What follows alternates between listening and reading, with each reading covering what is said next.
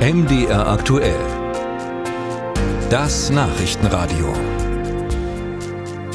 Sommerferien. Herrliches Wort. Vorgestern letzter Schultag in Sachsen-Anhalt, heute in Thüringen und Sachsen. Schöne Aktion übrigens heute in Leipzigs Freibädern. Kinder und Schüler zahlen nur ein Euro Eintritt. Das Motto, egal wie dein Zeugnis aussieht, bei uns bist du die Nummer eins. Ein Euro fürs Freibad. Bei steigenden Lebenshaltungskosten momentan gar nicht verkehrt.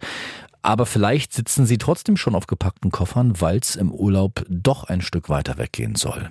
Wie sieht's eigentlich aus mit der Tourismusbranche im Sommer 2023? Auch da Krise? Stefan Rank mit einem Stimmungsbericht. Während sich zu Pandemiezeiten viele Menschen Sorgen um ihren Urlaub machten, spielt das Thema Corona bei der Urlaubsplanung 2023 kaum noch eine Rolle. Stattdessen rückt die Diskussion um gestiegene Preise in den Mittelpunkt. Wird die Inflation also zum nächsten Ferienverderber? Nein, sagt Kerstin Heinen vom Deutschen Reiseverband, verreist wird trotz steigender Preise.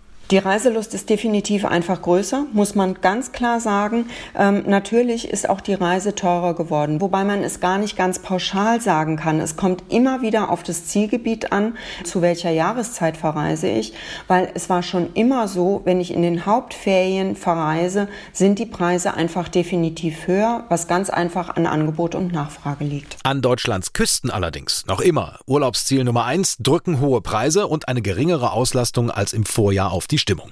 Während man in den letzten Jahren von vielen Inlandsurlaubern profitieren konnte, sehen die Buchungszahlen in diesem Jahr nicht mehr ganz so gut aus. Mit etwa 10 bis 20 Prozent Einbußen rechnen Vermieter von Ferienwohnungen und Restaurantbetreiber.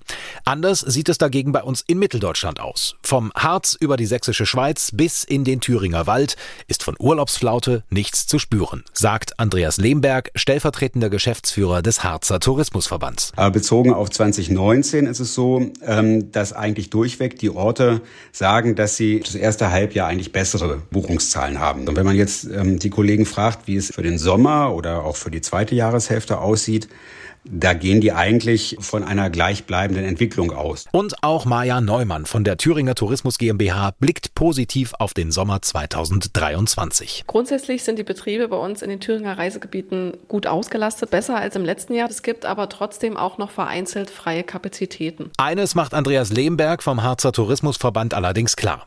Billiger wird der Urlaub im Jahr 2023 nicht. Das zeigt sich auch, dass durch die Bank, egal ob Frühbucher oder Kurzentschlossene, die alle Gastgeber oder ein ganz überwiegender Teil der Gastgeber die normalen Preise nimmt. Das ist sicherlich auch ein Zeichen dafür, dass man mit Schnäppchen oder mit Angeboten in der aktuellen Preis- und Kostensituation im Moment nicht agieren kann. Wer also wirklich sparen will, der fährt am Ende doch ins Ausland.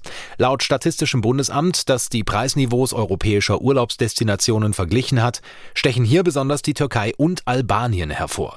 Beide Urlaubsländer sind mit 56 Prozent mehr als die Hälfte preisgünstiger als Deutschland.